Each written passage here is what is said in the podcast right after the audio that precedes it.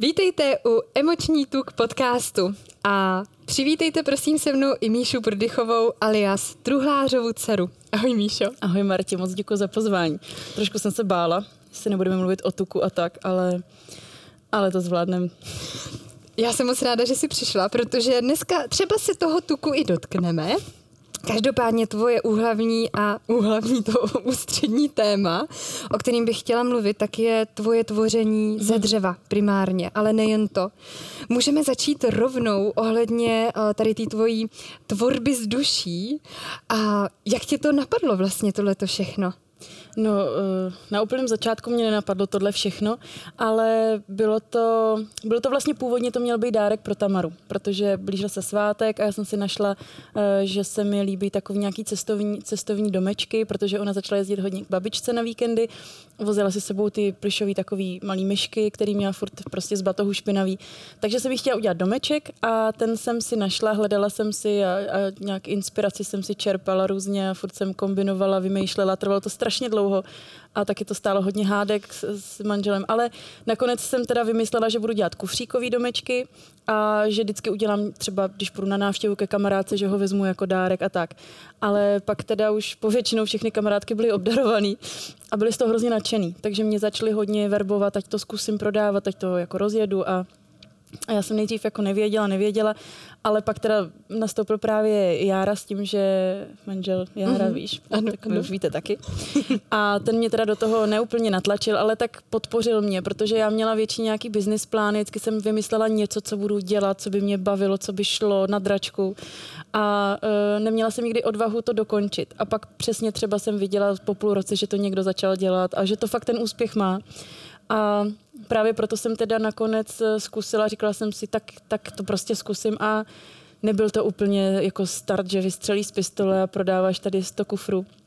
Ale pomalu se to najelo a já jsem byla i ráda, protože čím pomalejší ten start byl, tak tím jsem měla dostatek času si to všechno propracovat, promyslet, dělat spoustu věcí jinak a vlastně teď to je něco málo přes rok, tak si myslím, že už jsem jakoby tam, kde, kde chci být, že už je jakoby ta kvalita toho provedení taková, jakou si přeju a myslím si, že, že teď mi to tak jako vyhovuje, jak to je. Napadá mě otázka, eh, protože já vám to prostě musím říct. My s Míšou jsme chodili asi možná rok a půl okolo sebe, vždycky po schodech nahoru a dolů, protože jsme byli sousedky mm-hmm. ve Strašnicích. Mm-hmm. A až teď vlastně ta naše společná uh, cesta, protože já tě taky sleduju na tom Instagramu, já se o tebe nechám inspirovat, protože prostě tam je ta duše v tom tvoření. A tak tím chci říct, nezačalo třeba tady to jakoby startování vlastně tou první dobou covidovou, kdy si začala šít ty roušky, no, který jsi nám no. věšela u sebe vlastně na chodbu. Na chodbu. Si roušky. My jsme žádný neměli, takže jsme šli jenom opatrní, šli jsme si vzali roušku, to bylo tak strašně krásný gesto. No, jako vlastně takhle, já jsem od malička jsem pořád někde něco dělala a ti já mám teda bráchu, ale mladšího, takže jsem tam o 6 let, takže tam byl jako prostor uh, furt někam jako dolejzat za rodičema a furt se jim tam do něčeho motat. A tím, že teda táta furt něco tvořil, a mám po něm povahu, někdy bohužel teda, a on pořád něco tvořil, pořád něco vymýšlel, předělával a, a já jsem furt musela být u toho, že? tak myslím si, že nevím, jestli to mám úplně vrozený gen, ale spíš to mám určitě naučený a odkoukaný. A když jsme třeba, nevím, ve škole měli nakreslit oblíbenou postavu, tak já jsem ji nenakreslila, ale já jsem prostě třeba vzala těstoviny a vylepila jsem ji pro takový tvůrčí prostě. No, možná až moc, ale vždycky jsem se snažila jakoby udělat něco, něco navíc, nebo něco víc. Jára mi říká, že jsem byla šprtná, to jsem jako nebyla.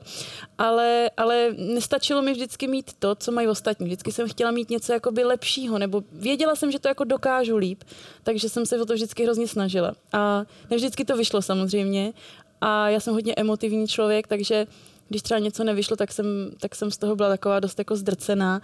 A právě to je ta chvíle, kdy jsem vedle sebe potřeba právě toho mýho, toho mýho kluka, který mi prostě řekne, hej, tě to jedno, Ježíš Maria, myslíš si jako, že, že tyhle taky hned jako jeli. A, a to naštěstí jsem tu oporu měla, takže díky tomu se to tak nějak, nějak všechno podařilo. Ale nevím, no, já ani nevím vlastně, jak bych na to odpověděla, protože někdy jsem zase tak jako líná, že se mi nechce tvořit a dělat vůbec nic. A Především je to vždycky, když mám třeba hodně objednávek a teď si v hlavě sumíru, co všechno musím udělat a jakož jsem na to jakoby furt sama a chci být sama, tak uh, vím všechnu tu práci, co mě to stojí a vždycky ještě přesně v tu chvíli, kdy mám plnou hlavu toho všeho tvoření, tak přijdou ty děti, mami a já chci dobrůdku a mami a pust mi pohádku a mami tadyhle to. A člověk zase jako nechce žít tak, aby se pak ohlížel a věděl, jak uh, ten svůj život, jak byl zavřený v dílně a tvořil a děti, že koukali na filmy a tak. Takže se snažím nějakým způsobem být hlavně tou mámou, ale ale tak tvořím i jako máma, že tak uděláš palačinky, lívance, hodíš na to banán jako oči a tak. A I to je tvoření. Já si myslím, že tohle ty děti ocení možná i víc. Můžeme teda říct, že ty jsi sobě toho tvořivého ducha měla vlastně už od malička? Mm-hmm, určitě, určitě jo. A myslím si, nebo jsem přesvědčená, že ten zlom začal právě, když už, eh, když už jsem to jedno dítě měla protože tím, jak jsem furt potřeba něco tvořit, něco dělat, chodila jsem předtím do práce, kde jsem byla x hodin a, člověk měl pořád co dělat, tak ve chvíli, kdy najednou nastoupíš na mateřskou, tak najednou jakoby nemáš, nebo ty můžeš, ale tak já, že jo, s pupkem týden před porodu v kanceláři dělá veřejné zakázky, hmm, to, hmm. Úplně, to úplně jako nejde. A já jsem potřebovala něco dělat. První měsíc novým miminkem byl teda krize, nebo v mém případě uh, Tamara ta vůbec uh, nechtěla jíst, protože se narodila hodně brzo a já jsem se jako prvorodička hrozně trápila. Teď jsem měla prostě na moji povahu jsem měla dítě první pozdě, takže jsem to psychicky tak jako z toho byla unavená. Ale potom první měsíci jsme se jako zžili a všechno bylo super a já jsem právě tam pocítila, že mi jako chybí nějaká ta aktivita, něco dělat, že sice jako je super být mámou, mít miminko, ale že to prostě není všechno. Takže to začalo, že jsem jí furt pletla nějaký ponožky nebo něco. Tam mě bavilo, že tak rychle roste, že jsem vzpomněla furt co dělat. A vytvářela jsem jí, psala jsem jí tu její první knihu, první úsměv, první něco, první prdy. A tak jsem to tam všechno zaznamenávala, hrozně mě to bavilo. No, kniha Ty máš pak... i krasopis, to je tvoje taky gro, že jo? To je moje, no, to je moje další, no, další vášeň. Že, a to vlastně dělám tak nějak stejně jako tu truhlářovou dceru. Že to tak šlo pěkně jako ruku v ruce, protože jsem potřebovala nějaké hezké cedulky, tak jsem si googlovala, jak co jakoby můžu, můžu nadepsat a tam jsem si začala zkoušet a, a nějak se to k tomu, k tomu nabalilo. No. Promiň, že jsem tě přerušila. Ne, My jsme vlastně mluvili o tom, a kdy to začalo a jestli to bylo těma rouškama právě u nás v tom baráku. Ty jsi mi říkala, že úplně se to nedá definovat, že to bylo jakoby ze všech stran vždycky. Mm-hmm. A teďko vlastně s Tamarkou, když si měla to první, že jo, mateřský období, tak tam začal být ten prostor pro to tvoření. Mm-hmm. A tam teda začaly vznikat první nejdřív ponožky a potom teda nějaký ty kufříky a dřevěné věci? No ty kufříky, nebo to dřevo. Dřevo, tak to já miluju, to bylo vlastně, i když ještě děti nebyly, tak já jsem hlavně stará vetešnice, když je někde nějaký blešák nebo nějaký, nějaký bazar nebo někde a já třeba jsem bydlela tenkrát sama na Jiřáku, jezdila jsem z práce okolo jednoho takového uh, bazárku a tam měli vždycky ve výloze nový zboží, co přišlo. Tak já jsem vždycky tam šla a hrozně jsem se tam v tom prohrabovala a pořád jsem si domů, já jsem byla v garzonce malý a furt jsem si tahala nějaký kusy nábytku, komodu. A jakože tramvají normálně nebo pěšky jsem to dotáhla. No a a furt jsem prostě vždycky jsem nějaký kus starý kus nábytku, jsem si zbrousila, trošku buď jsem ho natřela, nebo spíš nechala, protože mám ráda, že to ve, v syrovém stavu stejně jako tohleto. A furt jsem prostě něco musela mít s dřevem, jakože nábytek, protože tím, že jsem v tom vyrůstala, táta truhlář. Tak, Proto truhlářova dcera, no, že? Asi a je to, teda, je to teda pravda. Je to pravda. Mě se na to furt každý ptá, jestli to není jenom nějaký jako tah marketingový, takhle není. Akorát táta mi nechce půjčit výučák, podle mě ani neví, kde ho má. Ale už jsem se ho i, i ptala, jestli by mi ho, jestli by mi ho nějak jako aspoň nevoskenoval, protože uh, samozřejmě se uvědomuji si, že spousta lidí se jim líbí, co dělám a jsou, nechci říkat fanouškama taky namyšlený, ale baví je to, co dělám. Ale pak fanouškama. samozřejmě jsou... tak je to, je to taková, taková komunita. Já si to beru, že mám takovou komunitu mm-hmm, lidí, který, mhm. který to baví. Ale pak jsou samozřejmě nějaké lidi, povětšinou teda chlapy, nebo zatím teda jenom chlapy, který, eh, nevím, jestli se jich to jakoby dotkne, že jako no, ženská, ženská si tady myslí, hmm. jako, jako, že to. Takže mi přišlo pár zpráv, jako, že ať si neberu truhláře do pusy, že to, co dělám já, by zvládnulo i dítě a podobně. No já teda a, ne. jako, hele, na rovinu zvládlo. Já kolikrát ta Mara mi pomáhá brousit, nebo když děláme nějaký ty košíky, tak jako taky mi pomáhá. Já se právě snažím jakoby zapojovat. Mm. Ale samozřejmě na pile bych je nenechala, nebo na, na, na, tý, na velký vrůzce bych je nenechala řezat. Každopádně každý má názor a hlavně každý má ty dovednosti jiný. Já jsem o sobě nikdy neřekla, že jsem truhlář, a uh, proto jsem jenom dcera jeho, to jsem. Doufám, že mi teda nic nezatajili naši, ale nemyslím si o sobě, že jsem nějaký jako profík nebo něco. Já prostě dělám něco, co mě baví a co se lidem líbí a tím, co se to nelíbí, tak můžu být šťastný a v pohodě, protože je vůbec nenutím, aby si to kupovali. Říká, nebo... Tím, co se to nelíbí, je si prdel políbí. já jsem ráda, že, jsem neřekla, že nebudeme Já jsem ráda, že jsem neřekla první to prostý slovo. Děkuju. Takže tak, takže, takže jsem jakoby tvořila, já jsem jak politik, a ti na to neodpověděla ještě ani jednu, ale tvořila jsem odmala, ale takový největší, největší zlom konkrétně s těma kuframa byl, až když ta Tamara byla třeba už jí byl rok a půl, začala jezdit teda k babičce na víkendy a tam potřebovala nějaký to cestovní zavazadlo, takže tam byl ten zlom a tam jsem to teda začala nějak, ale bylo to jenom, že byl že byl prostě kufr, jedna postýlka, jedno křeslo a pak až postupně se to začalo až jako za hodně dlouho, až za hodně dlouho rozvíjet. Super. Mně totiž napadá taková souvislost právě s tím mým podcastem Emoční tuk a proto jsem se tě sem i pozvala, že ty jsi prostě inspirativní osoba, tvoří s tou duší, je to tam fakt strašně moc cítit jo. a jo, je, dýchá to z toho. Tak já si třeba říkám, že je spousta lidí, kteří, uh, když byli malí, tak rádi tvořili, uh-huh. ale pak třeba slyšeli od svých rodičů, hele, přestaň s tím, přestaň si zpívat, nebo přestaň malovat, přestaň mm. hrát na klavír, nebo přestaň si hrát s tím dřevem, se, stejně se s tím nikdy neuživíš. Mm. A líbí se mi, že vlastně ty toho tvůrčího ducha, který vlastně už vzniká s tím narozením, s tím naším dětstvím, protože se říká, že zhruba máme pět až sedm talentových vloh, už když se rodíme, mm. takže ty si tu talentovou vlohu nechala a že ji krásně rozvíjíš dál. A to je pecka. To se mi moc líbí. Já si myslím, eh, že jak to právě říkáš, tak jsem si uvědomila, že no tohle je průšvih, když prostě nemáš nebo nemá ten člověk takhle tu podporu třeba od těch rodičů primárně, protože samozřejmě to jsou takový první velké osobnosti, které ty v tom životě máš, mm-hmm. ke mhm. kterým ve většině případů vzlížíš nebo aspoň já to tak teda mám do dneška, i když e, samozřejmě tím, že jsem zdědila povahu po tátovi, tak naše rozhovory někdy jsou až možná až moc emotivní, ale my máme jako hezkou vlastnost, my se třeba hrozně zhádáme my se jako hádáme furt, ale mm, my za třeba za minutu už o tom nevíme, takže za minutu přijdeme a zase se spolu bavíme, jako že se hrozně zbožňujeme. Když to moje máma s bráchou, ty jsou zase takový jako citliví a jsou takový, že když se jich něco dotkne, tak nebo se třeba pohádají, tak se jich to drží hrozně dlouho. To mi s tátou ne, ale uh, i když třeba nějaký hádky jsou nebo takhle, tak já jsem měla to štěstí, že jsem právě tu podporu vždycky měla. Eh, do té doby, než jsem začala dělat tohleto, můj táta se mi za to neúplně vysmíval, ale tak samozřejmě on, on ten truhlář je, že jo, takže on to vidí trošku jiným vokem. Ale hlavně uh, já vím, že on na mě třeba pišnej je, že kolikrát se třeba se mnou i někde pochlubí, ale mě to najevo nedá. A já naštěstí jsem, uh, jsem takový člověk, no mám takovou povahu, že mě tohle se jakoby nedotýká, ale že naopak mě to jako žene, že mě to jako motivuje, jako jo, tak ty mi neřekneš, že je to pěkný, tak počkej a já udělám nový kus a já udělám skříň teďko. No a a, ono, a, a přesně se mi to pak pot, třeba konkrétně s tou skříní potvrdilo, protože uh, přijel, měla jsem tam třeba nějakou polici, něco a on hm, hm, hm.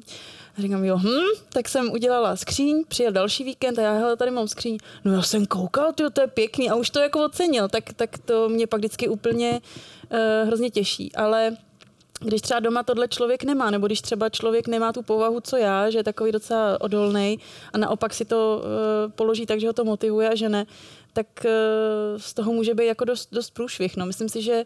Že, že to bude osobně, no, hodně, že se to dotýká. Ale hlavně ono třeba ten člověk může být sebe lepší a pokud nemá tu podporu od okolí a není fakt jako opravdu borec, že jemu jsou mu všichni ukradený, tak uh, zbytečně může vyhasnout fakt strašně moc talentů a že ten člověk to v sobě pak tak potlačí, že třeba nakonec tom fakt dobrý ani není.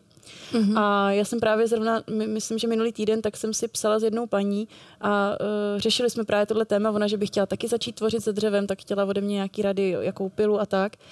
A právě jim psala, že manžel, že, uh, že jí v tom jako nechce podpořit, že jí nedokáže s ničím poradit a podobně. A já jsem právě se jako neudržela, napsala jsem, jestli je jako ale vhodný teda s něčím takovým začínat, protože je strašně hezký, když se lidi podporují a jdi do toho a tak ale když pak třeba člověk nemá to zázemí doma, jakože třeba i jít si v neděli natočit podcast, potřebuješ kam dát děti, potřebuješ spoustu děti. věcí.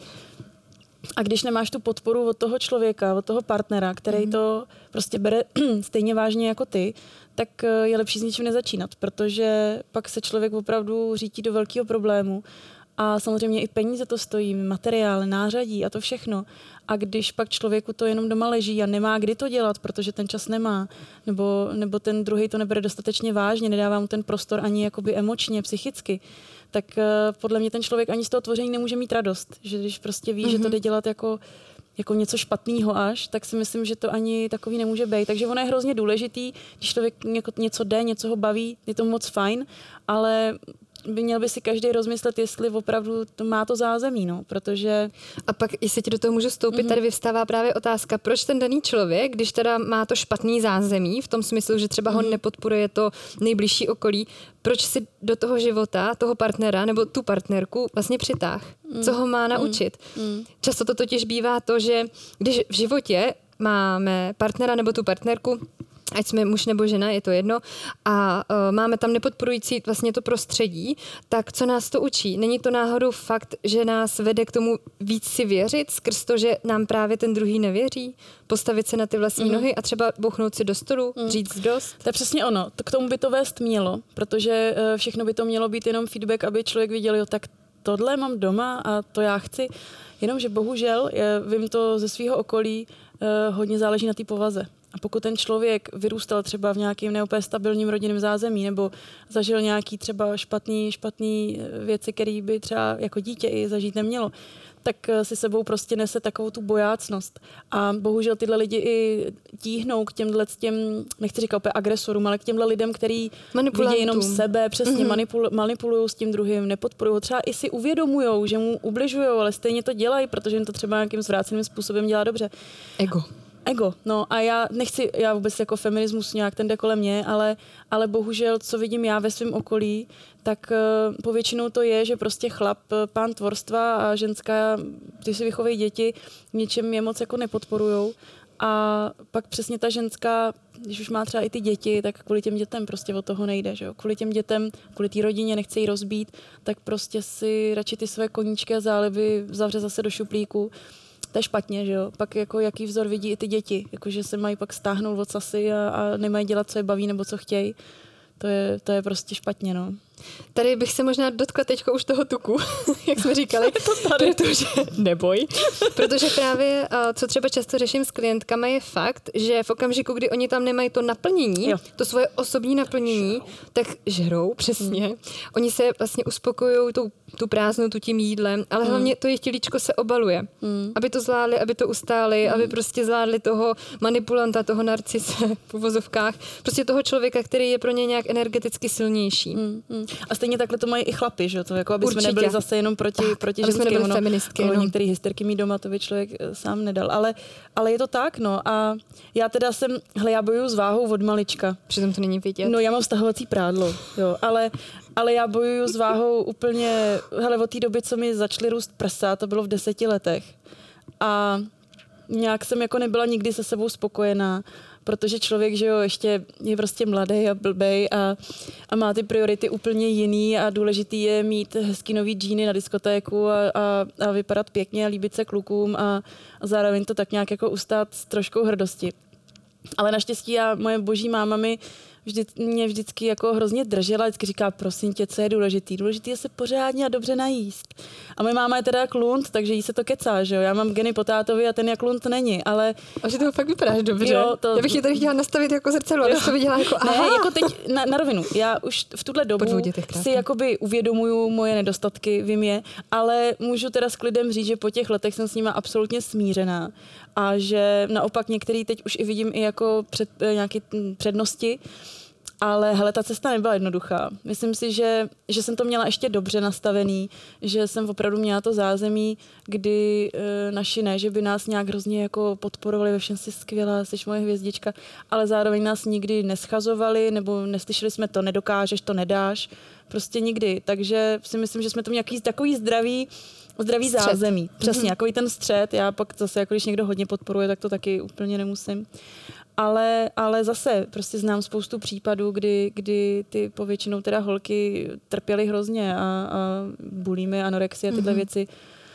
No není to hezký, jako matka holčičky se toho taky trošku bojím, jak to bude, ale budu se prostě snažit dát jí to zázemí, co jsem měla já, no, tak snad to nějak půjde. Já si myslím, že to, čím tě můžu jako teďko utěšit, je fakt, že vy se jim věnujete oba dva. Tam je velice důležitá, jak jsi říkala, že rodiče, máma i táta jsou pro nás ty autority, jsou ty bohové, jsou ty, mm-hmm. ke mhm. kterým zhlížíme tak eh, když je tam ta láska, je tam ta pozornost, tak prostě to dítě mm. má těch, možná bych řekla, ze svého úhlu pohledu 90% všeho dobrýho. Pak samozřejmě záleží na tom okolí v té mm. škole, což mm. taky dělá hodně. To je možná bych řekla zase ze svého úhlu pohledu nějakých třeba 10%, kdy ano, může se stát, že ty děti jako to ovlivní, ale zase jestli tam je to zázemí doma, tak pro těch 90 převažuje mm, na těma mm, deseti. Mm. Takže neboj.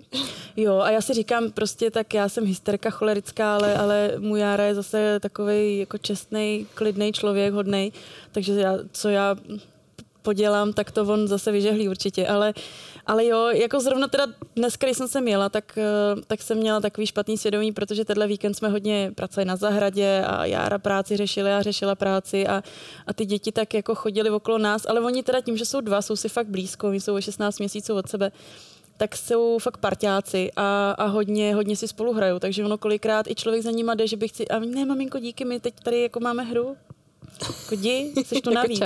takže, eh, takže zrovna jsem nějaký špatný svědomí, že tenhle víkend jsme teda úplně jako nemastili karty s dětma, neběhali jsme po lese schánět klacky do, do truhlíku a podobně.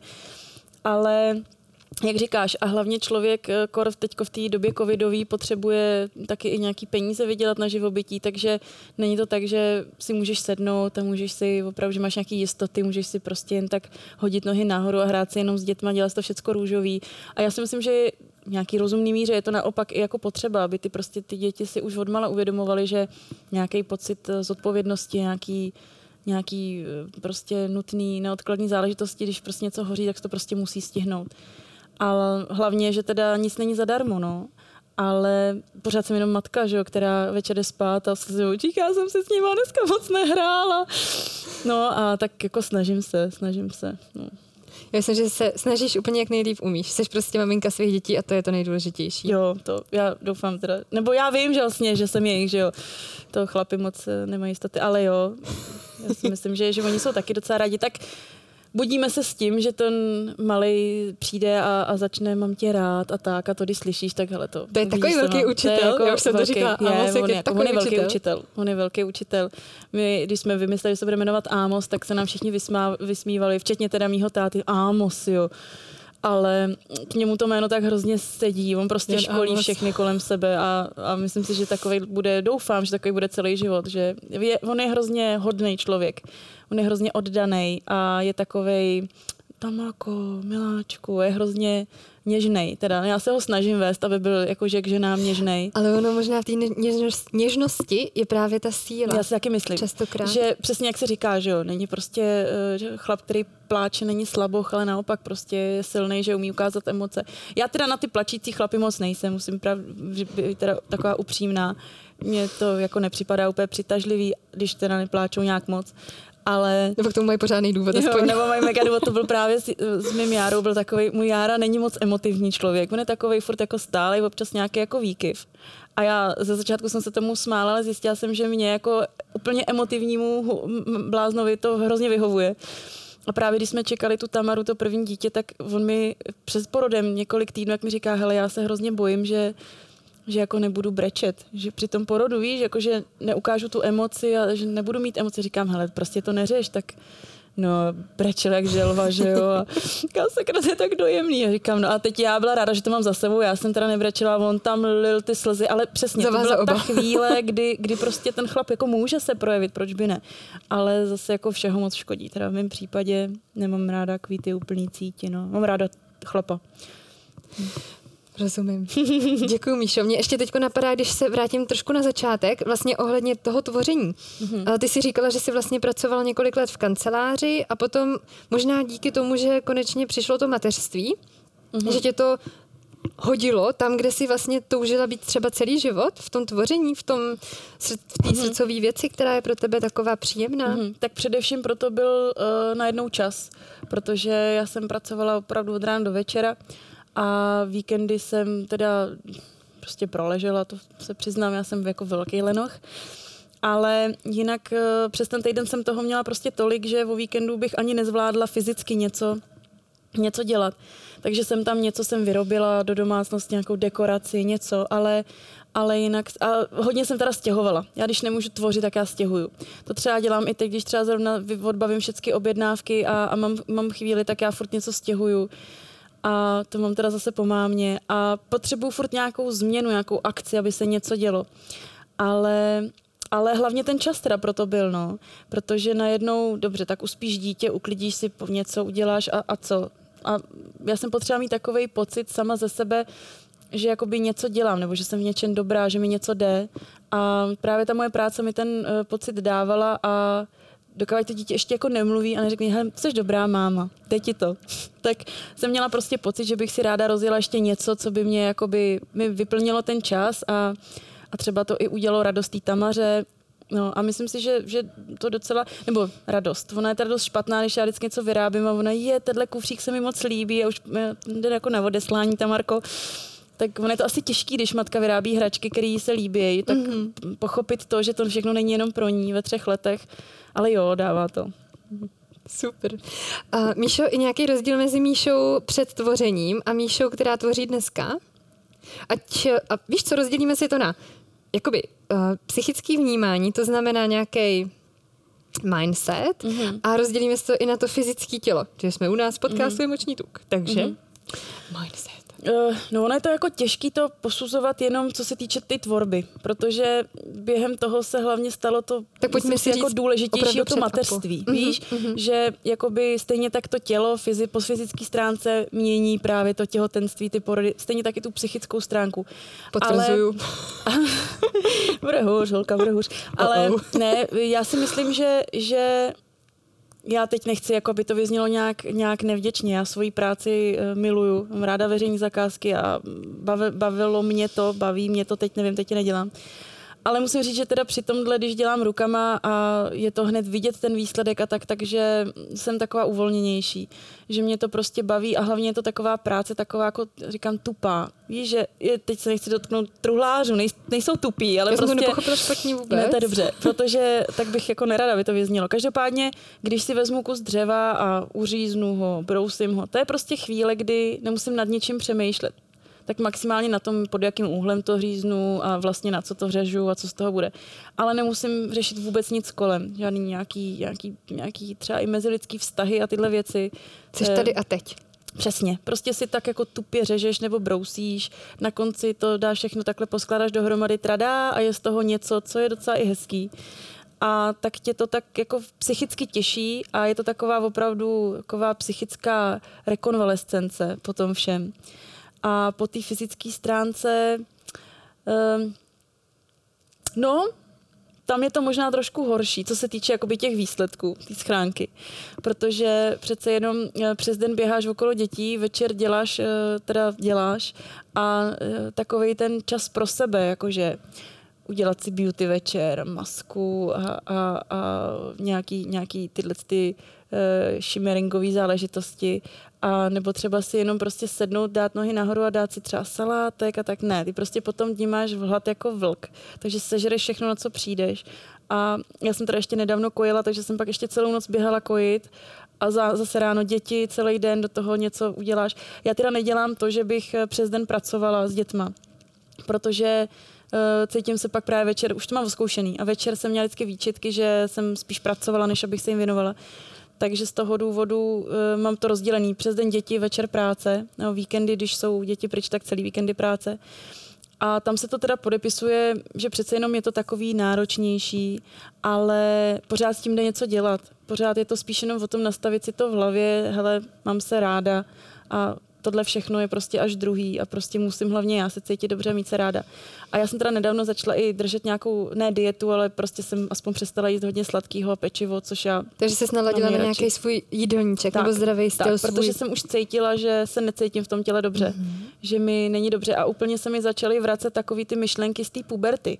Jak člověk stojí, má velikost 36 a stojí před zrcadlem a tady má ten falta, je z toho vyřízený. Pak vidí ty fotky po 20 letech, že si ty, já jsem byla kost, ale prostě v tu dobu dobu, že jo, vidíš se jinak. A přesně tyhle ty eh, moje vzpomínky mi úplně vyplanuly a úplně jsem si říkala, no cítila jsem, že, to, že, že můžu vypadat líp zase, jako s tím tvořením. Vím, že to dám líp a vím, že já můžu vypadat líp. Takže a bude to jsem... někdy dobrý, úplně dokonalý? Jo, hele, já si musím říct, že tak jako dokonalý si myslím, že to nebude, ale myslím si, že to je já dobře. Myslím, že to je. já myslím, že to je dobře, že to není dokonalý, protože, když to teda už přijmeš, protože vem si, to máš jako ty herci prostě velká celebrita z Hollywoodu, má všechno, má prachy, role, barák, ženu, všechno, a tak co, má všechno a začne se z toho šílet a, a pak se přefetuje a umře, ale nadsázka.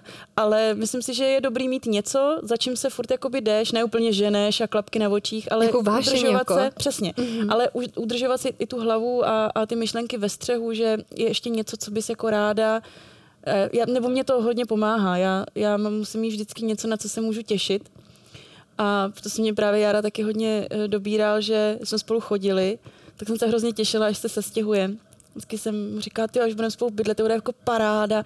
Tak jsme spolu bydleli a, a, a jo, ještě jsem říkala, já, to by mi asi stačilo jenom spolu jako bydlet. Tak jsme spolu bydleli a jsem říkala, ty, to by bylo tak fajn, kdyby jsme se vzali, viď? A tak jsem ho dotlačila, jestli mě chudák teda i vzal. A do toho teda ještě to, to dítě. A on mi říká, tak dobrý, tak na co jako teď se budeš? A říká, tak půjdeme nějakou dovolenou, přijedeme z dovolený, no tak teď bychom mohli třeba, a furt něco musím mít a on si, do dneška se mi za to směje, hlavně, že si se chtěl se stěhovat, víš, to ti bude stačit. A mně nestačí nikdy nic, no, já se musím, když si něco stanovím a dosáhnu toho, tak pak ještě zase něco jiného. A to je samý ty moje novinky a různý ty produkty. Chtěla jsem dělat jenom ty kufry. A pojďme rovnou takhle k ním. Můžeme, Klidně. můžeme. Mm-hmm. Tak uh, právě jsem si chtěla dělat jenom ty kufry a, a, a tak, protože že jo, to pramenilo z těch plišových myší týmí uh, Tamary ale samozřejmě potom jsem si říkala, že by bylo možná fajn mít ještě něco jako do těch kufrů, takže jsem začala dělat takový kuželkový, kuželkový eh, postavičky, které teda tady teď nejsou. Ve videu, kdo koukáte na YouTube, tak uvidíte tady dva kufříky, kdo máte jenom audio v uších, tak doporučuji si pustit i video k tomu potom, abyste viděli, o čem tady mluvíme. Ty kuželkový ty tady teď dneska tady nejsou, nejsou máme tady, nejsou. rodinku, která se jmenuje Suchárkovi. Mm-hmm. Říkám to dobře? Ano, ano Suchárkovi. Máma, no. táta a děti. Povídej dál. No, uh, ty kuželkový teda nemáme, takže, takže ty přeskočím. Každopádně byla to vlastně taková první jakoby náplň do toho a musím říct, že si to lidi hodně oblíbili a to mě teda přivedlo na to, že bych uh, se do toho mohla pustit jakoby podrobněji a udělat třeba teda něco lepšího. No ale trvalo to strašně dlouho a, a hrozně dlouho trvalo jenom to, než jsem si to nakreslila a samozřejmě já jsem chtěla, aby to nebyly tak nějaký tupý postavičky, ale aby tam byly nějaký, nějaký rysy třeba. Příběhy? Přesně tak, aby tam, ale hlavně, uh, aby tam byly nějaký jako skrytý symboly, který třeba budu znát jenom já, fakt jako jenom já, že třeba ani Jára ne, neví, díky bohu některý.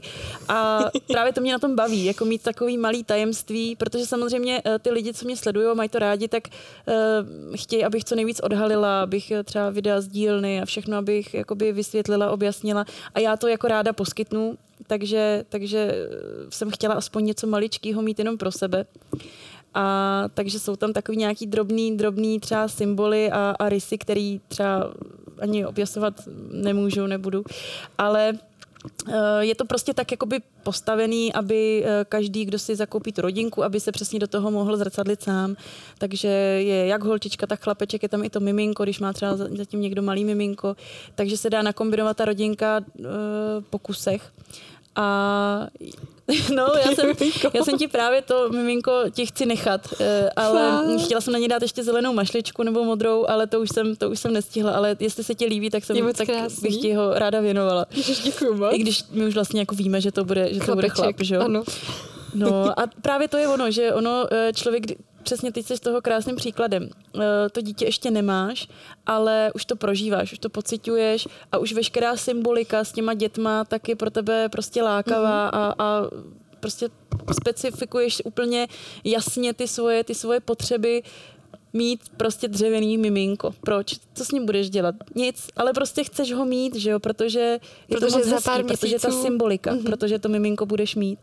A přesně proto já jsem hrozně chtěla udělat produkt, který, eh, který, do kterého se ty lidi hrozně vžijou nebo si to zamilujou tím, že můžou být právě s tím nějak spjatý. A proto ty postavičky, to prozradím, nemají ani pusinky, Aha. Oni mají vlastně jenom oči. A to je z toho důvodu, že si právě může každý třeba dokreslit, nebo že si může jenom představovat, jak asi tak ten obličej vypadá. Ty postavičky se dají právě namalovat něčím, pak to třeba jenom bezbarvým, bezbarvým lakem e, překrýt, aby, aby ten nátěr nebo ty, ty kresby vydržely. A nebo se prostě můžou nechat jenom takhle dřevěný, e, obyčejný, bezbarvý, jak to mám nejradši já. A tohle všechno mi trvalo tři čtvrtě roku. No. A ještě samozřejmě samotná ta, ta stránka té výroby, tak než si to všechno odladíš a tak, tak to prostě trvá. My jsme se o tom bavili, když mm. jsme se my stěhovali ano. ze Strašnic a vy potom taky, tak jsme se dole bavili o tom, že se že, to chystá. Že bych chtěla, no. Nádhera. A to je prostě už strašná, strašná doba. Samozřejmě já, protože jsem slač, strašná slepičí prdel, pardon, to, to vy, vypípněte, ale uh, tak já nic nevydržím neříct. Já když prostě mám, a ještě když mám z něčeho radost, tak já to musím hned vytroubit, hned říct. A mm, ne, vždycky je to dobrý, takže já jsem pár takových jako spustila, já jsem třeba dala do storíčka jenom nějaký jako malý záběr, něco, hlavičky nebo něco. No a strašně mých konkurentů to udělalo to samý, že jo. Aha, Takže aha. Eh, a samozřejmě tím, že byli jako dřív, tak a jako konkurentů třeba, který mi i do zprávy napsali, když jsem dala třeba tu postavičku, jsem jako ukázala, tak mi napsali, že to je tak skvělý nápad, bum ho, za měsíc to tam měli taky, ale tak uh, no, prostě někdo má doma to nářadí, na kterým to může vyrábět, někdo ne, že jo. Mm-hmm. A tak tomu potřebuje někoho jiného, kdo bohužel prostě nemá ten čas, aby se věnoval jenom mě. Takže proto to i tak trvalo. Aha. A taky dlouho trvalo moje překreslování, protože jsem pořád nebyla spokojená. Ale rodina je venku a docela si ji lidi teda oblíbili, což mě hrozně potěšilo, jsem z toho byla hrozně nervózní. No a přesně, nedodělala jsem tohle jedno a už jsem zase teda vymyslela, že budu ještě šít jakože dětský oblečení, šaty a nějaký blůzky a tak. A takže jsem udělala pár kousků a zase hned jsem to eh, na Instagram eh, propálila a lidi nadšený, že to hrozně chtějí a že se předobjednají. No, takže teď budu ještě teda jako hodně šít, já teda šití nesnáším, ale ale zase, zase je to něco prostě jiného, zase něco, co mi zase dává nový vítr do plachet a co mě, co mě baví, no, že nezůstanu na jednom místě a ono, musím říct teda, že baví mě to miluju to. Ale když pak máš dělat třeba za víkend 20 kufrů a děláš furt to samý, tak, tak jakoby ta láska k té k vůbec, jakoby k tomu, k té činnosti, tak už ti to taky trošku potom leze krkem. Rozumím. Naprosto. Takže je úplně super všechno, co je zase oživení, zpestření, něco jiného na chviličku. A to je právě takový moje, já jsem dost dřív právě, když jsem byla uh, mladá, jsem ještě mladá, a když jsem byla teda menší, no menší, já jsem malá, jsem taky. Prostě když jsem byla teenager. O pár let zpátky. tak jsem vždycky měla problém něco dodělat. Mm. Právě protože to my, který furt vidíme někde něco a furt nás napadá, tak máme taky tu hrozný problém vždycky tu věc dotáhnout do konce, dodělat a pak teprve se věnovat něčemu jinému. Že ty máš ty nápady, ty jako je provedeš, nějak si jako stáhneš hmm. teda. Já to si to představuji, jako že ty nápady jsou někde venku. Bubliny, bubliny. Jako bubliny, přesně. Bubliny zatáhneš a tady teda doděláš eh, ksicht tátovi Suchárkovi a najednou vy tady bouchne bublina a vidíš tam šaty, taky zase stáhneš a pracuješ na 200 věcech naraz a to není dobrý opravdu to není dobrý, protože jednak to všechno, všechno se to potom protáhne, není hotového nic a jednak teda, jak skáčeš myšlenkama, něco tě napadne a teď ty, protože když pracovat už zase na něčem jiným, tak to i zapomeneš a je jedno, kolikrát si to kam napíšeš, tak eh, je to problém. No. Proto já jsem hrozně ráda, že, že se mi podařilo aspoň ty, ty suchárkovy takhle, takhle ukotvit a takhle jako dokončit. Ale musím slíbit teda, že do konce roku už nic nového chystat nebudu, že se budu věnovat prostě tomu, co dělám a budu se to snažit chvilku nějak udržet. Sice jako budu doma asi hodně stěhovat, ale, ale nový produkt teďko úplně neplánuju. Na webu emočnituk.cz jsou mimo jiné ke stažení e-booky na tohle téma. Aplikuješ třeba někdy, že si zapisuješ ty nápady, protože jo. to hodně pomáhá. Hmm. Zapisuju a já jsem ještě, já jsem stará škola, takže já sice jakože mobil je fajn, ale ale já si všechno píšu na lístky, což je prostě průšvih, že jo, když pak pereš a ten lístek necháš kapse. Takže takhle prostě pračka smila tolik, tolik mých nápadů, ale já, eh, podle mě já budu mít nějaký problémy s pamětí, až budu stará. Já si myslím, že nemám to úplně potvrzený, ale myslím si, že i z maminky strany tam nějaká i jako předpoklad bude dědičnej. Ale uh, nevím, jestli je to normální, ale pocituju na sobě zkrátka, že spoustu, spoustu věcí, co si fakt nenapíšu, tak já třeba fakt za pět minut nevím. No, když se mě teď zeptáš, co jsme dělali včera, tak nevím vůbec. Takže já si fakt musím všechno psát. A teď už jsem si teda koupila jako krásný dřevěný uh, notes a tam se fakt snažím všechno si zapisovat ale taky ne vždycky ho máš u sebe, takže... Já tě chci uklidnit, že tohle to mývají někdy lidi, kteří jsou hodně tvůrčí, že opravdu ty nápady jim chodí. Náš moc, viď? Že jakoby oni, když si představí, že jakoby fakt lítají a stahují si to dolů, ty nápady, tak to někdy mývají ty lidi, že vlastně třeba nejsou tolik ukotvený, mm. což je v pořádku, každý jsme nějaký. A o, nebo to mývají lidi, kteří se přesně chtějí jakoby stihnout všechno mm. a já to teda jako mývám taky. Mm. Takhle třeba proto trval celý projekt Emoční tuk několik let, nebo třeba i ten e-book napsat napsat mi trvalo půl roku, protože jsem furt vlastně tvořila další věci a další hmm. nějaký program hmm. uh, lektorování pro Fitness Institute, takže naprosto tě chápu. Myslím si, že to máme podobný, nemusíme spát. Hmm. No a je tak, takhle když je hodně nápadů, je to furt lepší, než když není žádný, že jo? A lepší aspoň z těch milionů, i kdyby dva, dva dopadly, než, než když prostě máš duto a neví, nevíš vůbec do čeho píchnout. Já se teda trošku bojím i, i jakoby, jak to bude uh, gradovat, nebo kam se až jako dostanu, i když já mám vlastně rodičáku už jenom rok a pak se snad asi teda budu vracet do své práce. Takže mm, vlastně, co bude s truhlářovou dcerou, je takový, nebo chtěla bych tvořit samozřejmě to dál. Otázka, jestli to budu dávat v téhle míře, jestli budou lidi eh, ochotní počkat si si na termín dodání a podobně. A nebo třeba nevím, třeba mě do práce zpátky nebudou chtít, nebo já nepůjdu a, a třeba se vydám ještě trošku jinou cestou, to uvidíme, no. Já si myslím, že by ti do nějaké kancelářské práce byla strašná škoda. Jo. Hmm. A nejhorší na tom je, že mě to vlastně říká polovina té firmy, kde já jsem vždycky myšle, kolegyně mi říkají, myšle to, myšle to, tebe je tady škoda, ty bys měla dělat něco úplně jiného. A... Ty jsi měla prostě tvořit, vážně, že jo? Jo. Já si myslím, že ono, že ono to tak možná i, možná i dopadne, že a nebo spíš budu klasická Míša a budu chtít stihnout všechno, takže budu chodit i do práce a i budu truhlařit. Tak uvidíme. Mě, právě tohle mě hrozně baví, že člověk neví, jak to bude. Mm-hmm. Že prostě můžeš si to, můžeš si to udělat, jak, jak chceš.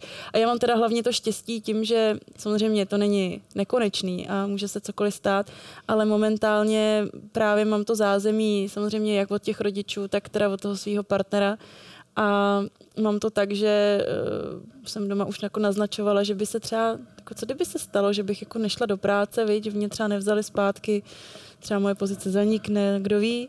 A jestli bych třeba teda doma netvořila, tak i kdyby tohle nastalo, tak vím, že tu podporu mít budu. Takže z toho důvodu já mám ten luxus, že můžu být úplně v klidu uvolněná, užívat si to, co je teď, užívat si to, že mě to baví. Tvořit. Tvořit, přesně tak. Tvořit si hezky srdcem, duší, plnou a mít z toho prostě dobrý pocit sama, sama ze sebe, že i když mám děti, tak nejsem jenom ta maminka, co, co celý den skáče, a, aby byla večeře a tak, ale že prostě máš i něco, co je jenom tvojeho a co se hlavně lidem líbí a že tě ty lidi mají rádi, mají rádi, co děláš, tak to mě právě baví užívat si to, že teď je to takhle, jak to je.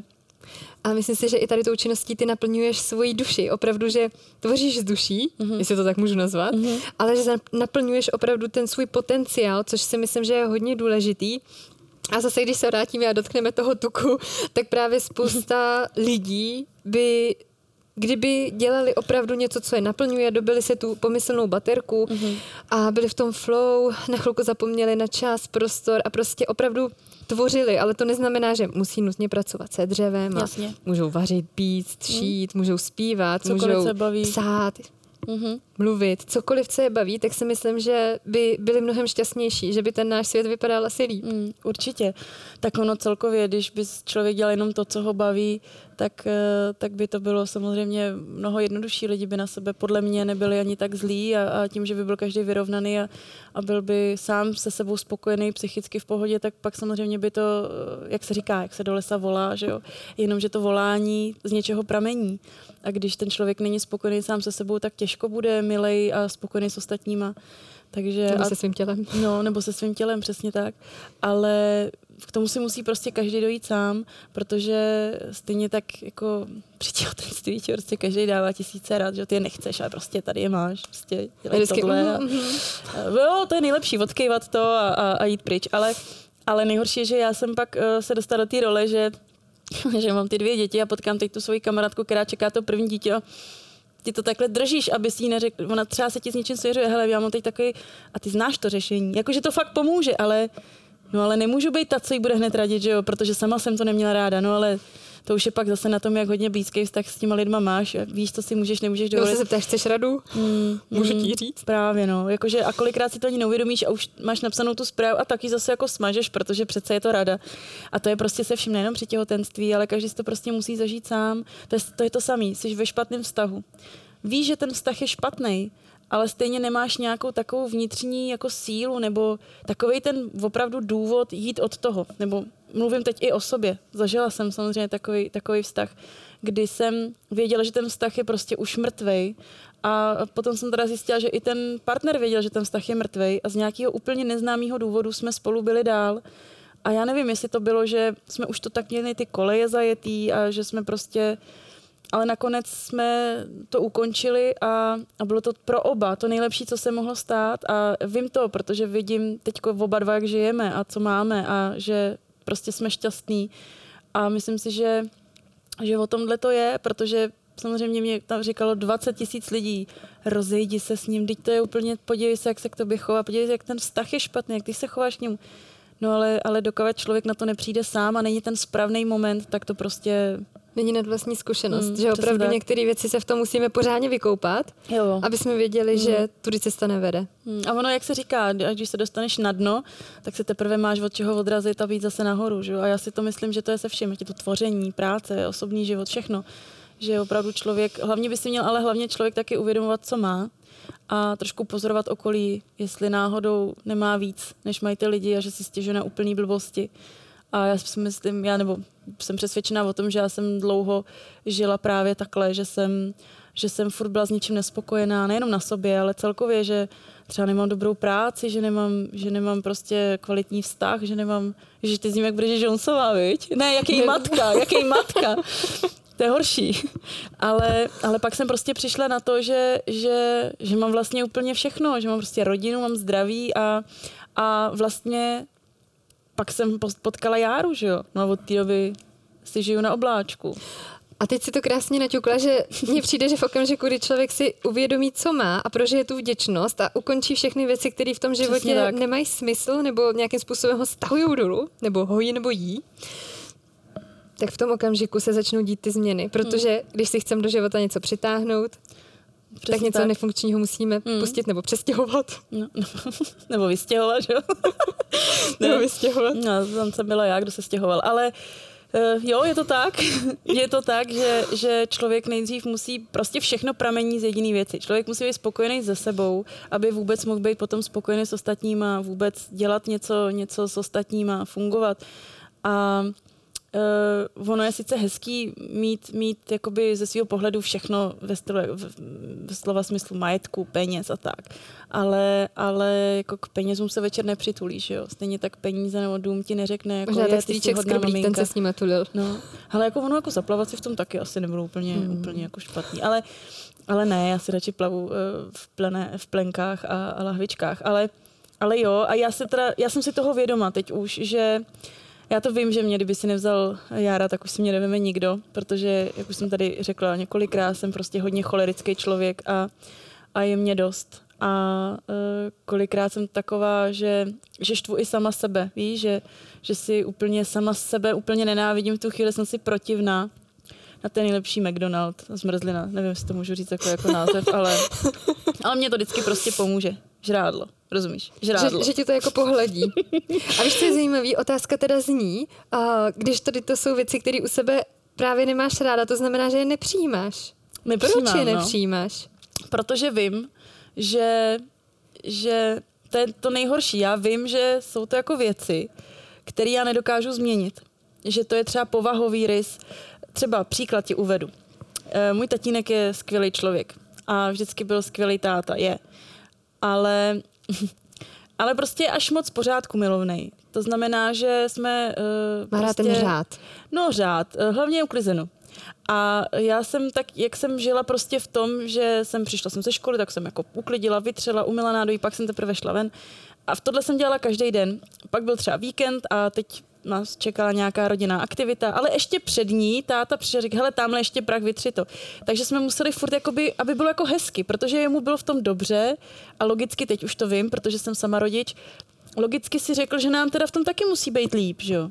No a já jsem to tak jako asi odkoukala, podědila, nevím, ale já jsem úplně přehnaná na úklid, na, To jsou vzorce chování, kterými si ani neuvědomujeme a žijeme No. je. Protože nám to přijde jako normální, že jsme to viděli. A nejhorší ale, Martinko, je, že já jsem jak schizofrenik. Já na jednu stranu uh, to prostě musím udělat. To moje tělo je tak nastavený a prostě jde. Já, je sobota ráno a já začnu uklízet a musím uklidit a, a když je třeba už hodně hodin, tak jsem z toho nervózní, že ještě nemám jako uklizeno a že chceme jet s dětma někam, ale já se ráda vracím do uklizeného. A zároveň ta moje druhá část si to uvědomuje a říká si, ty magore, Klid. a no právě. A teď já mám, můj Jara je hrozně klidný a hodný, takže on nepřijde a řekne mi, ty jsi úplně... Ale myslí si to podle mě. Ale neřekne mi to. A každopádně vždycky po dobrým, jako jsem, a tak zlato, přece o tom to není, tak, tak pojď, tak pak uklidíme, nebo já ti pomůžu a tak. No ale nejdrsnější pro mě bylo, když moje dvouletá dcera vyšla v sobotu ráno z pokojíčku, vzala si vlhčený, začala utírat stůl a říká, je sobota, musíme uklidit. A mně se chtělo brečet tu chvíli, protože jsem To viděla, zrcadlo. že dělám to samý, že jo. Že ona. Wow. teď bude... Takže jsem, začala jsem na sebe pracovat, začala jsem to trošku a dokonce dneska jsem si objednala hrnek na, fak, na kafe s nápisem Úklid neuteče. Pecka? Hm. To existuje? No, Ty je jo. výborný a, a mají jako spoustu citátů, ale tohle bylo, bylo na mě, nebo úklid počká, úklid počká. Mm-hmm. No, ale to je právě ono, no, že něco si sebou bereš, ani o tom nevíš, neseš si to prostě celý svůj život a bojuješ s tím, bojuješ, ale víš, že to je předem prohraný. A to je ta chvíle, kdy já se nemám ráda, nebo co mě na sobě vadí, s čím jsem se nikdy nesmířila, a vím, že nesmířím, protože protože já to nechci dělat. Já nechci být takový pedant. Můžu tě trošku do toho takhle rozebrat? Tě, Rozeber teďko, mě, určitě. Ve vysílání. Tohle to totiž často bývá a je to krásný i příklad že se o tom bavíme, jsem strašně moc ráda.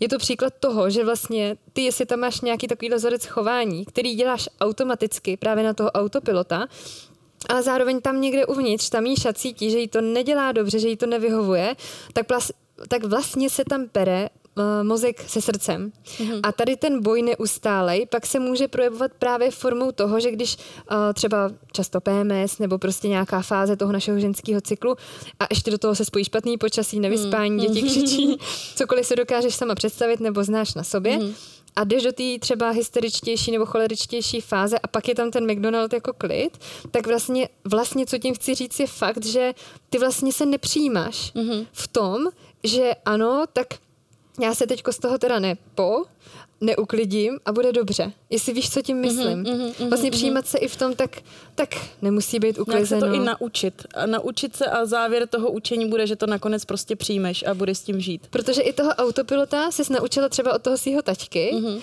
ale zároveň ty máš tu moc a vlastně to změnit a náš mozek je sval, stejně jako biceps, kdy vlastně tím tréninkem, mm-hmm. tím přeučením se to dá změnit. Mm-hmm. A je krásný, že ta Tamarka přišla, obrovský učitel, Zrcadlo, jak blázen. zrcadlo, mm. že najednou to vidíš a řekneš si, aha. Mm. Někdy potřebujeme právě Jo. ten... Naopak, naopak, vždycky potřebujeme. Já to právě musím říct, že mě tohle hrozně pomáhá. A já jsem několikrát četla, jak matky vždycky někdy píšou, moje děti mě učí a hele, ale ono je to pravda. Protože já jsem třeba, eh, měla jsem takový nějaký období, já ani nevím, co to bylo za období, ono těch období je hafo, ale nebyla jsem úplně taková, taková při smyslech a byla jsem unavená hrozně, možná to bylo kolem stěhování. A přesně ta uh, děti spolu tak komunikovali, že jsem si vlastně najednou vykoukala, že Amos přijde, Tamaře něco a ona na něj začne hrozně jako ječet. A já, proč na něj? No došlo mi to, že jo, proč? No protože to vidí u mě, že já ječím na ně, že jo. Takže v tu chvíli jsem zase slzy ve očích a Ježíš na vás hrozně křičím. Ale ono je to prostě potřeba, takovýhle věci, ono tě to hrozně zabolí, ale díky tomu ty si to uvědomíš a máš přesně, jak jsi řekla, ty máš moc s tím něco udělat, ty máš moc to změnit. Takže v tu chvíli jsem říká, hele, a, a nemůžu takhle fungovat, nemůžu takhle s nima jednat. Takže jsem se zase snažila a, a jo, a vyšli jsme z té situace krásně. Za chvilku zase, za pár měsíců jiný období, zase Tamara něco s Ámosem a zase jsem viděla svoje rysy toho chování a zase jsem si uvědomila, že něco dělám špatně. Takže naopak, a ona to chce pozorovat ty děti a hlavně teda ty děti, protože oni tím, jak jsou čistý a takový ještě neúplně skažený náma, tak eh, nám fakt hrozně můžou dát, no. Ale Souhlasím. když pak má někdo takový ten přístup, eh, který jakože, no, prosím tě, ty jsi, co ty o tom víš, ty jsi, jsi jenom dítě. dítě, dítě že jo. No, právě protože je to dítě, tak víš, že jo. Takže tohle je hrozně potřeba. Ale bohužel, bohužel uh, pořád bojuju. A už je to fakt dlouho a pořád uklízím. Nejenom v sobotu teda, ale jako snažím se, ale, ale uh, myslím si, že tohle je takový můj, ale možná je to nějaký způsob přijetí protože prostě vím, že tohle jediný asi v životě nepokořím. A nebo třeba tím... to zmenšila, víš, tu možná míru jo. toho. Jo, kdybys viděla teďko, v jakým stavu je naš, náš dům, tak uh, myslím, že jsem to dobře, dobře, jako dobře uchytila a myslím si, že s tím bordelem hodně bojuju. Nebo já teď momentálně ne, ale ale jo, když nejhorší je, že já ve chvíli, kdy je znáš to, máš doma naklizeno, teď třeba ještě nedej bože, děti vypadnou s tatínkem, ty si pustíš právě třeba tu Bridget Jonesovou, jako já teď o víkendu, kafe, esíčka. Svůj klíče. Ale to je prostě k nezaplacení. Ale když pak vím, že tam je prostě špinavý nádobí a tamhle prádlo na žehlení a že pak ho musím dělat, tak si nedokážu vychutnat tu chvíli, víš? Tak si to rychle udělám a pak si tu chvíli vychutnám o to víc. Ale víš co, to je jako i syndrom matek, si myslím. Já si myslím, že někteří to mají lepší, někteří horší a já pořád si doufám, že až ty děti budou větší, že z toho nějak jako, že vyjdu a nebo minimálně, že oni budou pak uklízet za mě, protože to naučím a já pak s tím třeba budu líp bojovat. to vlastně, když se dostaneme k jednomu výrobku, a úplně na začátek, když se lidi podívají na tvůj Instagram, tak tam je věšák na prádlo pro ta Marku malinkatý, tak vlastně už se to učí. Jo, jo, protože tam je zase ta další věc, protože ty děti hrozně rádi napodobujou. Od toho celého se odvíjejí ty moje kufry, protože že jo, děti povětšinou ještě, když mají třeba dalšího sourozence, tak vidí, jak ta maminka o něj pečuje, že ho ukládá do postýlky, že tam má teda polštář peřinku, že oblečení jde do skříně a podobně. Takže právě od toho se odvíjejí tyhle, ty, tyhle ty věci, aby, aby to dítě mohlo si právě zrcadlit a mohlo si, mohlo si hrát hru, kterou má nakoukanou od nás, od dospělých. A já teda ještě konkrétně za nás tak eh, dělám ty výrobky, eh, že jsou takový malý kopie našeho nábytku doma. Takže právě přesně takovýhle podobný máme televizní stolek a, a, a podobně. Tenhle? No, no, no, no, no. Hezky. A právě proto to tak dělám. A ten sušák na prádlo vznikl právě kvůli tomu, že jsem věšela prádlo a ta Marka hrozně chtěla pomáhat, ale byl na ní vysoký. Říkám, tak počkej, tak něco, tak jsem přemýšlela, tam natáhnu šňůry, ale tak tak jsem já, tak jsem udělala něco jiného. ale, ale to taky, no, to prostě je další ta bublina, kterou lidi hrozně mi třeba minimálně třikrát do měsíce mi někdo napíše, jestli budou ty sušáky, že už o nich mluvím tři čtvrtě roku. No, tak ta bublina tam je, Jednou ale, budou. ale ona, ještě ona jsem ji jako nestahla, no. Tak prostě uvidíme. Zase na druhou stranu je to hrozně, hrozně, mě to těší. Je to hrozně hezký pocit, že někomu stojíš za to, že si na tebe vzpomene, že si uvědomí, že si na tebe vzpomněl a že ti napíše bude tohle, bude tamhle, to, že mají o to zájem, nejen o ten produkt, ale i o tebe. A e, já jsem nedávno dělala na Instagramu ve stories takovou anketu, jestli e, je ten můj profil nastavený jakože dobře, nebo jestli chce někdo jakoby míň nebo víc hlášení ode mě a tak. A vlastně z toho vyšlo, že že jakoby lidi uh, chtějí víc vědět i o mém soukromí a tak, ale já ne, že bych si hrála na nějakou jako známou osobnost, ale přece jenom to moje soukromí tam úplně nepatří, takže občas samozřejmě nějaký fotka Tamary někoho jasně tam je, nebo něco řeknu, co jsem třeba dobrýho upekla a podobně, ale, ale to je tak jakoby všechno. Jinak se snažím to právě nějak úplně nezatěžovat, ten, ten pracovní účet, no pracovní, ten tvůrčí. Je to o tom tvoření hlavně. Ten tvůrčí účet právě nějakýma, nějakýma věcma, co tam úplně, ne, úplně nepatří. A já jsem si teda právě i nahněvala pár lidí, protože já jsem taková, že co na srdci, to na jazyku. To není špatné. A, no, není, já si to taky myslím, ale, ale myslím si, že pár lidí by, by asi nesouhlasilo. Každopádně já jsem taková, já nejsem totiž už úplně moc milovník influencerů a celého toho, celého toho dění kolem, protože mě Samozřejmě na začátku taky jsem uh, byla, nechci říkat nucená, ale taky jsem poslala jsem kufřík někomu, aby, aby si s ním zkusil hrát, aby myšleno cizí děti si zkusili a pak, kdyby se jim to líbilo, tak jestli by třeba um, se o tom nezmínili ve stories a neudělali mi reklamu, když se budou spokojeni, když ne, tak ať to prostě mi vrátí, nebo ať si to někam to. Ale, ale pak jsem hrozně úplně samo sebe zklamala, protože mně přijde strašně, strašně ne, nefér, že někdo, jenom protože je influencer, a let, který influencer prostě třeba ani nic jako neumí, nedělá nic, jenom prostě se hezky tváří a ukazuje, co měl k snídani. Lidi ho mají hrozně rádi. Nebo prsazetky, prsazetky. Přesně. A tenhle člověk má prostě rozhodovat o tom, zda tvůj produkt bude, bude uh, dobrý, zda bude mít úspěch, že třeba uh, pošleš něco a jo, tak, tak já to, tak mi dej tolik, já to tam hodím. Nezajímá ho, jestli je to kvalitní, jestli to vydrží, jestli, jestli třeba potom někomu nebo špatně nebo něco. Neříkám, že všichni samozřejmě, ale, ale ať si influenceři sami šáhnou do svědomí, no, jak ty jejich produ- spolupráce a, a ty probíhají, jak to funguje a nemyslím si, že to je tak úplně všechno, všechno čestný, jak, jak, jak, se to, jak se to jeví. Já si myslím, že influencerů už je dost. Já bych právě nerada, aby ten můj profil do toho tak jako sklouznul, aby to přesně vypadalo, že, že tady zmíním, že tahle společnost má super, super dřevo, tyhle dělají skvělé doplňky do toho a do toho jenom proto, že od nich něco chci a jako díčky a podobně. Ale já prostě, když se mi něco líbí, tak, tak to prostě řeknu nahlas. No, mm-hmm. když to mám oskoušený, to super, to řeknu. Když se mi to zase jako nelíbí, tak to taky řeknu. Ale ne každý tohle snese.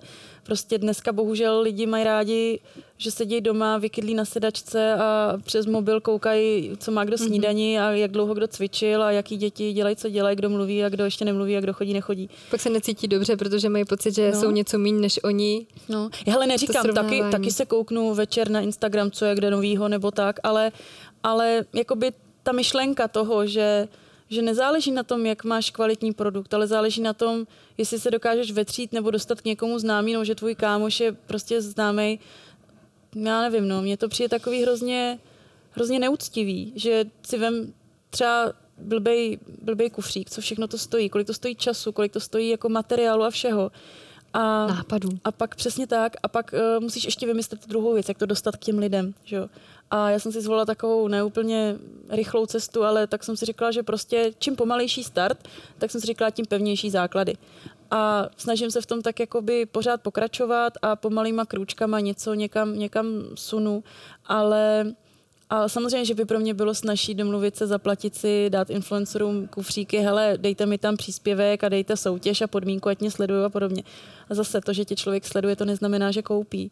A e, já si právě, jak jsem říkala na začátku, komunita, to je to slovo, co já mám hrozně ráda, protože já jsem přesvědčená o tom, že e, u svého profilu na Instagramu, že tam právě mám takovou komunitu těch lidí, že třeba vím, že tam mám lidi, kteří si ode mě nic nekoupí, protože třeba, nevím, je to babička, nemá vnoučata, nebo, nebo konkrétně šatičky píšu mi maminky, já mám samý kluky a tak, ale mě to úplně jedno, protože já mám e-shop, abych prodávala a Instagram já vnímám jako takový nástroj pro komunikaci mm-hmm. buď s těma zákazníkama, nebo i s lidma, kteří nic nekoupí, ale je to fajn a tím, že jsem zase se k tomu furt vracím, ale ono to tak prostě je, jsem matka, po většinu času doma s dětma, tak jsi prostě ráda za jakýkoliv kontakt a, a prostě baví tě, že ti někdo napíše, hele, mně se hrozně líbí tohle a to a, a máš si s kým prostě něco, něco sdělit.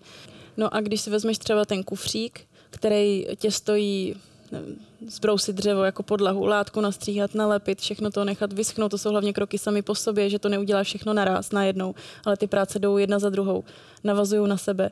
Tak eh, pak, kde máš nábytek a stojí ti to strašně času, peněz na ten materiál a teď to musíš prodat, nějak to k těm lidem dostat.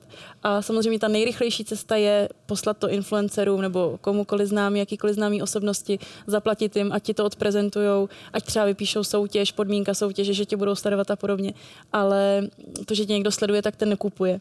A mně se právě líbí na tom mým účtu to, že tam mám právě takovou komunitu lidí, kteří třeba nekupujou, ale pořád uh, tam jsou, pořád je baví si se mnou povídat nebo něco. Mě třeba překvapilo, když jsem dělala první živý vysílání, do kterého jsem byla hrozně dotlačená právě ze stran těch, těch mých uh, týmí komodity, tak uh, komunity, tak uh, jsem se prostě hrozně nervovala, říkám, ježiš, co já tam jako budu jako mektat. No a oni tam fakt ty lidi přišli, že, že, a, že je to i bavilo a já jsem naštěstí měla ještě několik otázek od, od lidí, co by chtěli vědět, takže jsem jako měla o čem mluvit, což pro mě bylo snažší. Ale pak jsem si vlastně říkala, to je tak strašně fajn, že vůbec jako někomu stojí za to, že si prostě v pátek večer udělá čas, sedne si k počítači a, a poslouchá tě, jak si tam jako vyprávíš, jak jsi si začala tady dělat eh, domečky pro, pro panenky. Takže to mě jako na tom baví, hlavně ty lidi, to, takový to spojení a Sdílení, mm-hmm. spojení sdílení. A hlavně teda musím říct, že tam uh, jsem se zatím nesetkala, že by mě někdo jakoby za něco skritizoval, jako myslím v negativním slova smyslu, ale naopak všichni jsou takový hrozně nadšený do toho a to je přesně to, co já jakoby, uh, jako politiku já jakoby zastávám. Když mě něco baví, jak sleduju, jsem aktivní, baví mě to. Když mě to nebaví, tak prostě jdu pryč od toho, nesleduju to, a, a, ale nemám potřebu někoho nějak jako hanit nebo někoho. I když já jsem taková, taková hodně jako chytlavá, A já jako rád, ne, že bych se ráda hádala, ale nejsem konfliktní úplně typ. Ale samozřejmě tak je to určitý způsob vypuštění páry a když mě někdo napíše něco, co je absolutně jednoduchý, stupidní, tak já jako ráda na to odpovím. To já zase jsem taková, že, že si jako ráda, ráda odpovídám. Já hlavně nerada uh, zprávy bez odpovědi. A to i z mé strany, když třeba někomu napíšu, vidím, že se někdo přečetl a prostě mm-hmm. nereaguje, tak uh, to mě úplně hrozně, hrozně mě to vadí. A třeba ze začátku musím říct teda, když jsem začala ten první měsíc s tím, tak jsem si napsala já to moc jako neumím se jako vnucovat a po, po, po, jako žadonit a ale napsala jsem si taky prezentační e-mail, kdo jsem a co teda začínám dělat a kde bych chtěla jakoby začít něco, něco třeba i prezentovat. A poslala jsem to na různé akce, na různé jakoby krámy a tak. A vlastně tím, jak jsem mi každý koukl na ten účet a viděl tam třeba, nevím, 300-400 followerů, mm-hmm. nic, tak se se mnou nikdo vůbec ani jako nebavil. A teďko zrovna ta věc tohoto týdne, tak se mi po tom roce a čtvrt, tak se mi ozvali čtyři organizátoři akcí, že budou teda dělat akci a že se mnou počítají určitě, ať se přihlásím a, a tak. A měli hrozně jako zájem o to, abych tam byla. A mě to tak úplně to cítila jako takovou prostě vypočítavost. Třeba se pletu a doufám, že to tak je, ale nepřišlo mi to prostě fair. Mohli aspoň napsat, uh, hele, ne, díky, nebo nemáme zájem něco, nebo cokoliv. Prostě jdi do háje, tak aspoň člověk ví, že jo. Ale přečteno a žádná odpověď, tak hmm, to mi hmm. přijde takový hrozně sprostý. Ale to je to, co já nemám ráda. Takže i když mi někdo píše něco negativního, tak já mu i tak ráda odpovím. Hezky. Hm.